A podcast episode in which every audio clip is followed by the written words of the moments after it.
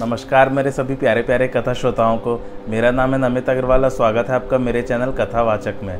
उत्तरकांड चल रहा है और पिछली कथा में हमने पढ़ा था कि काग भुषुंडी जी जो है, उनका गरुड़ जी से मुलाकात हुई थी और गरुड़ जी जो है, उनसे कथा सुन रहे हैं रामायण की पूरी। तो कागभूषुंडी जी ने पूरी कथा सुना दी गरुड़ जी को।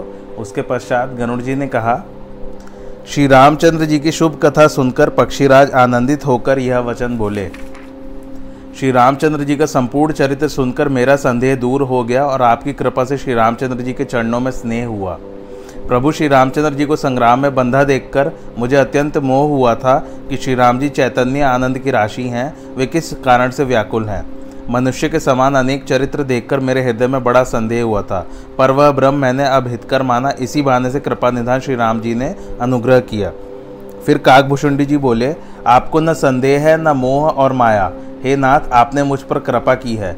हे पक्षीराज, मोह के बहाने से रघुनाथ जी ने आपको यहाँ भेजकर मुझे बढ़ाई दी है। हे गरुण जी आपने अपना मोह कहा, सो हे स्वामी, यह कुछ आश्चर्य की बात नहीं है। नारद, शिव, ब्रह्मा तथा संकादि मुनीश्वर जो आत्मज्ञानी है, मोह ने किसको अंधा नहीं किया? संसार में ऐसा कौन है जिसे कामदेव ने न नचाया हो? तृष्णा ने किसको पागल नहीं किया और क्रोध ने किसके हृदय को नहीं जलाया? ज्ञानी, तपस्वी, शूरवीर, कवि, विद्वान और गुण निधान, इनमें से संसार में लोभ ने किसकी विडंबना नहीं कर डाला? लक्ष्मी के मद ने किसको टेढ़ा नहीं किया और प्रभुता ने किसे बहरा नहीं बनाया? मृगलोचनी स्त्रियों के नेत्र रूपी बाण कौन ऐसा है जिसको न लगे हों, जिसे मान और मद नहीं व्यापा? यौवन रूपी ज्वर ने किसे नहीं बलकाया? ममता ने किसके यश को नष्ट नहीं किया? ईर्ष्या और ढहा ने किस, किसे कलंक नहीं लगाया? शोक रूपी पवन ने किसे नहीं हिलाया? चिंता रूपी सापनी ने किसे नहीं डसा? संसार में ऐसा कौन है जिसे माया न व्यापी हो? शरीर रूपी काठ में मनोरथ रूपी घुन जिसको न लगा हो, ऐसा कौन सा मति धीर है? पुत्र, धन और लोक प्रतिष्ठा, तीन प्रकार की इच्छाओं ने किसकी बुद्धि को मलिन नहीं किया? यह सब माया का बड़ा प्रबल परिवार है, इसका वर्णन कर कौन पार पा सकता है? शिव और ब्रह्मा भी देखकर डरते हैं, फिर दूसरे जीव तो किस गिनती में है? माया की प्रचंड सेना संसार में व्याप रही है, जिसके काम क्रोध और लोभ सेनापति हैं। अभिमान, छल, पाखंड आदि योद्धा हैं। वह माया रघुनाथ जी की दासी और समझ लेने पर वह निश्चय झूठी है। काकभूषुंडी जी कहते हैं, हे नाथ, प्रतिज्ञा करके कहता हूँ कि बिना श्री राम जी की कृपा से वह छूट नहीं सकती। जिस माया ने सारे जगत को नचाया और जिसके चरित्र को किसी ने न देख पाया, हे पक्षीराज, वही माया स्वामी की भ्रकुटी के विलास से अपने समाज सहित नटी जैसी नाचती है। भगवान श्री राम जी ने भक्तों के कारण राजा का शरीर धारण किया और परम पवित्र चरित्र साधारण मनुष्य के समान किया। जैसे अनेक वेश धारण करके कोई नट नृत्य करता है और जो जो भाव दिखलाता है, वह वेश धारण के अनुकूल होता है। पर स्वयं वह उनमें से कोई हो नहीं जाता। हे गरुण, श्री रामचंद्र जी के विषय में मोह का प्रसंग ऐसा ही है, परंतु उनके संबंध में अज्ञान या मोह की बात स्वप्न में भी ठहर नहीं सकती। मंद बुद्धि अभागे लोग माया के वश में हो रहे हैं, उनके हृदय के समक्ष अनेक प्रकार के पर्दे पड़े हैं। वे दुष्ट, हट के वश संशय करते हैं और अपनी अज्ञानता श्री रामचंद्र जी पर धरते हैं, जो काम, क्रोध, मद, लोभ में तत्पर रहते हैं और दुख रूप घर के कार्यों में आसक्त हैं, वे रघुनाथ जी को कैसे जान सकते हैं? वे मूर्ख स्वयं ही अज्ञानता रूपी अंधकारमय कुएँ में पड़े हैं। निर्गुण रूप अत्यंत सुलभ है, सगुण रूप को कोई जानता ही नहीं। भगवान का निर्गुण रूप सुगम और सगुण रूप दुर्गम है। यह सुनकर मुनियों के मन में भी भ्रम हो जाता है। हे प्रभु, जिस प्रकार मुझे मोह हुआ था, वह सब कथा आपको सुनाता हूँ। हे तात आप श्री रामचंद्र जी के कृपा पात्र हैं, भगवान के गुणों में आपकी प्रीति है, आप मुझे सुख देने वाले हैं, इसलिए मैं आपसे कुछ भी न छिपाऊँगा और बहुत ही सुंदर रहस्य गाऊँगा। सुनिए, श्री रामचंद्र जी का यह सहज स्वभाव है कि वे अपने सेवक में अभिमान नहीं रहने देते। अभिमान जन्म मरण रूप संसार का मूल है और यही नाना प्रकार के शोकों को देने वाला है। इससे कृपा निधा श्री राम अपने भक्त का शोक दूर करते हैं, क्योंकि उनकी सेवक पर बड़ी ममता है। हे गोसाई, जैसे बालक के शरीर में हुए फोड़े को माता कठोर हो, होकर उसे चिरवा देती है, यद्यपि नश्तर लगाने पर पहले बालक दुख पाकर अधीर होकर रोने लगता है तो भी उसका रोग नाश होने के लिए माता बालक की उस पीड़ा को नहीं गिनती है। इसी प्रकार श्री रामचंद्र जी अपने दास का अभिमान उसके लिए नष्ट कर देते हैं। हे गरुण, अब श्री रामचंद्र जी की कृपा और अपनी मूर्खता कहता हूँ, मन लगाकर सुनिए। जब जब श्री राम जी मनुष्य शरीर धारण करते और भक्तों के कारण लीलाएँ करते हैं तब तब मैं अयोध्यापुरी में जाता हूँ और बाल चरित्र देखकर प्रसन्न होता हूँ। मैं जाकर राम जन्म का महोत्सव देखता हूँ और श्री राम जी के दर्शन के लोभ में पाँच वर्ष पर्यंत वहीं रहता हूँ। हमारे इष्ट देव बाल रूप श्री राम है, जिनके शरीर की सुंदरता करोड़ों कामदेव की तरह है। मैं अपने प्रभु के शरीर को बार बार देखकर अपना नेत्र सफल करता हूँ। छोटे कौए का रूप धारण कर अनेक प्रकार की बाल लीलाएँ देखता हूँ। श्री रामचंद्र जी लड़कपन में जहाँ जहाँ घूमते फिरते, वहाँ वहाँ मैं भी उनके साथ उड़ता था। आँगन में उनका जो झूठन पड़ता था, उसको उठाकर मैं खा लेता था। एक बार श्री रामचंद्र जी ने बहुत से बाल चरित्र किए। प्रभु श्री रामचंद्र जी की उस लीला का स्मरण करते ही शरीर पुलकित हो गया। श्री रामचंद्र जी बाल लीला करते थे और आँगन में विचरकण माताओं को सुख देते थे। राजभवन के आँगन में रूप की राशि श्री रामचंद्र जी अपनी परछाई देखकर नाचते थे। मुझसे नाना प्रकार की क्रीड़ा करते थे, उस चरित्र का वर्णन करते हुए मुझे लज्जा आती है। जब किलकारी मारकर मुझे पकड़ने दौड़ते, तब मैं भाग जाता तो वे मुझे मालपुआ दिखाते। प्रभु श्री रामचंद्र जी मेरे समीप जाने पर हँसते और मैं भागता तो रोने लगते। मैं पाव पकड़ने की इच्छा से पास जाता तो मुझे बार बार देखते हुए भागते जाते थे। तब उन्हें साधारण बालक की भांति लीला करते देखकर मुझे मोह हुआ कि प्रभु तो सच्चिदानंद और पर ब्रह्मा है, फिर ये कौन सा चरित्र करते हैं? हे गरुण, इतना भाव मन में आते ही श्री रामचंद्र जी की प्रेरणा से मुझे माया व्याप गई। परंतु वह माया मुझे दुखदायी नहीं हुई और अन्य जीवों की भांति संसार में न गिरा सकी। हे गरुड़ यहाँ कुछ और ही कारण था, उसे सावधान होकर सुनो। एक श्री सीतापति श्री रामचंद्र जी ही अखंड और ज्ञान के भंडार हैं और सब चराचर जीव माया के वश में हैं। जो सबका ज्ञान एक ही रहे तो फिर ईश्वर और जीव में क्या भेद रहे? अभिमानी जीव माया के वश में है और गुड़ों की खानी माया ईश्वर के वश में है। जीव पराधीन और भगवान स्वाधीन। जीव अनेक है, ईश्वर एक है। यद्यपि माया के कारण जीव और ईश्वर में भेद है, बिना भगवान के माया नहीं छूटती। मनुष्य चाहे जैसा भी ज्ञानी हो, परंतु श्री रामचंद्र जी के भजन के बिना निर्वाण पद, चाहे तो वह बिना पूछ और सींग का पशु ही है। श्री राम जी मुझे भ्रम से चकित देखकर हंसे, उस विशेष चरित्र को सुनिए। उस चरित्र के मर्म को उनके किसी भाई माता पिता ने भी नहीं जाना।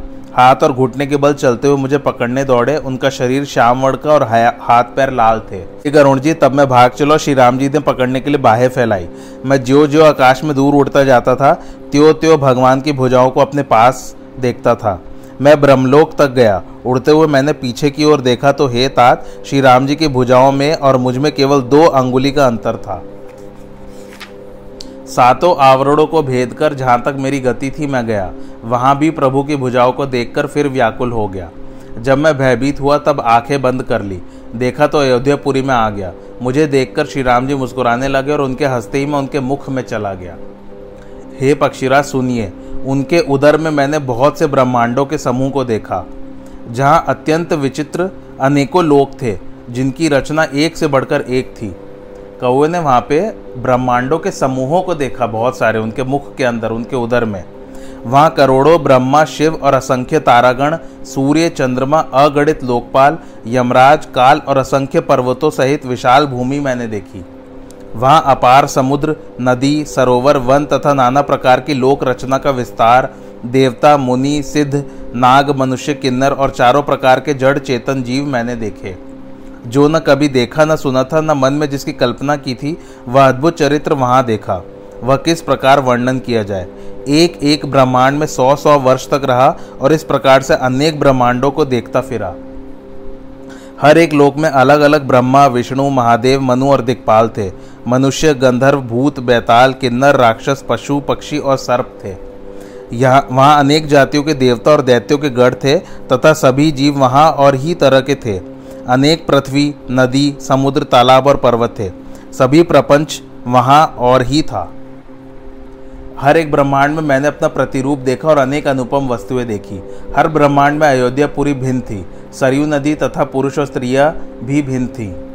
हे तात, सुनिए, अयोध्या में दशरथ कौशल्य थे और तरह तरह के रूप वाले भरत आदि भाई थे। हर ब्रह्मांड में श्री राम जी का अवतार और विनोदपूर्ण उदार बाल चरित्र मैंने देखा।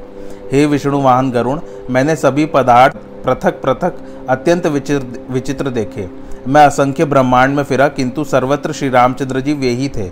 दूसरे मैंने नहीं देखे। मोह से प्रेरित शरीर लिए मैं उसी लड़कपन, उसी शोभा और उन्हीं दयालु श्री रामचंद्र जी को लोक लोकांतरों में देखता फिरा। मुझे असंख्य ब्रह्मांडों में घूमते हुए मानो एक सौ कल्प बीत गए। फिरता फिरता अपने आश्रम में आया, फिर वहाँ रहकर कुछ समय व्यतीत किया। फिर अपने प्रभु का जन्म अयोध्या में हुआ सुनकर प्रेम विवल होकर प्रसन्न हो उठ दौड़ा। जाकर जन्म महोत्सव देखा, जिस प्रकार से पहले मैंने गाकर कहा है। श्री राम जी के उदर में मैंने अनेक जगत देखे। वे देखते ही बनते थे, वर्णन नहीं किए जा सकते। फिर वहाँ मायापति सुजान कृपालु श्री रामचंद्र जी को देखा। मैं बार बार विचार करता था कि मेरी बुद्धि मोह रूपी मैल में फंसी है। दो घड़ी में मैंने यह सब देखा। अज्ञान की विशेषता से जब थक गया, तब कृपालु श्री रामचंद्र जी मुझे व्याकुल देखकर हंसे। हे मतिधीर सुनिए, हँसते ही मैं मुख से बाहर आ गया। तब वही लड़कपन श्री राम जी मुझसे फिर करने लगे। करोड़ों तरह से मन को समझाया, परंतु मन में शांति नहीं होती थी। यह चरित्र देखकर और प्रभुता समझकर मुझे देह की दशा भूल गई। मुख से बात नहीं निकलती और यह कहकर कि, हे दुखियों के परित्राण करता रक्षा कीजिए। ऐसा पुकारता हुआ धरती पर गिर पड़ा। प्रभु श्री राम जी ने मुझे बहुत व्याकुल देखा। तब अपनी माया की प्रभुता को रोका।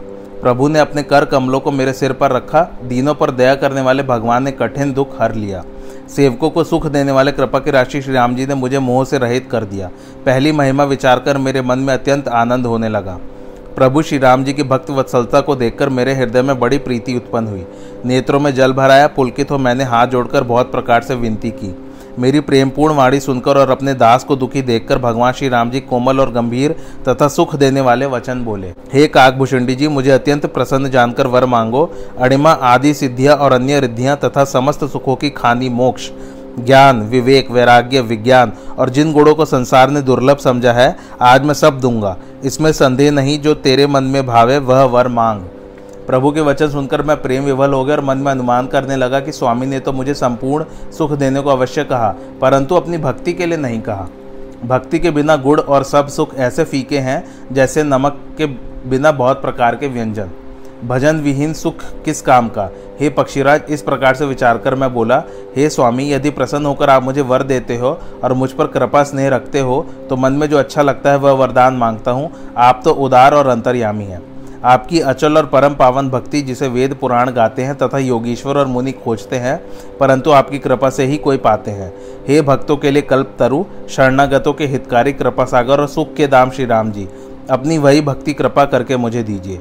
रघुकुल के नायक श्री रामचंद्र जी ने कहा एव मस्तु, ऐसा ही होगा। फिर परम सुख देने वाले वचन बोले, हे काक, सुन, तू सहज चतुर है, क्यों ना ऐसा वर मांगे?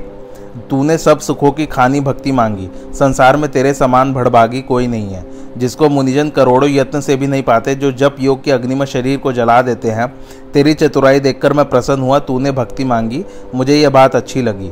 हे पक्षी, सुन, अब मेरी कृपा से समस्त शुभ गुण तेरे हृदय में निवास करेंगे। भक्ति, ज्ञान, विज्ञान, वैराग्य, योग, चरित्र और प्रकट, अप्रकट रहस्य, पृथक पृथक सभी के भेदों को तू जानेगा। मेरी कृपा से तुझे साधनों का कष्ट नहीं उठाना पड़ेगा।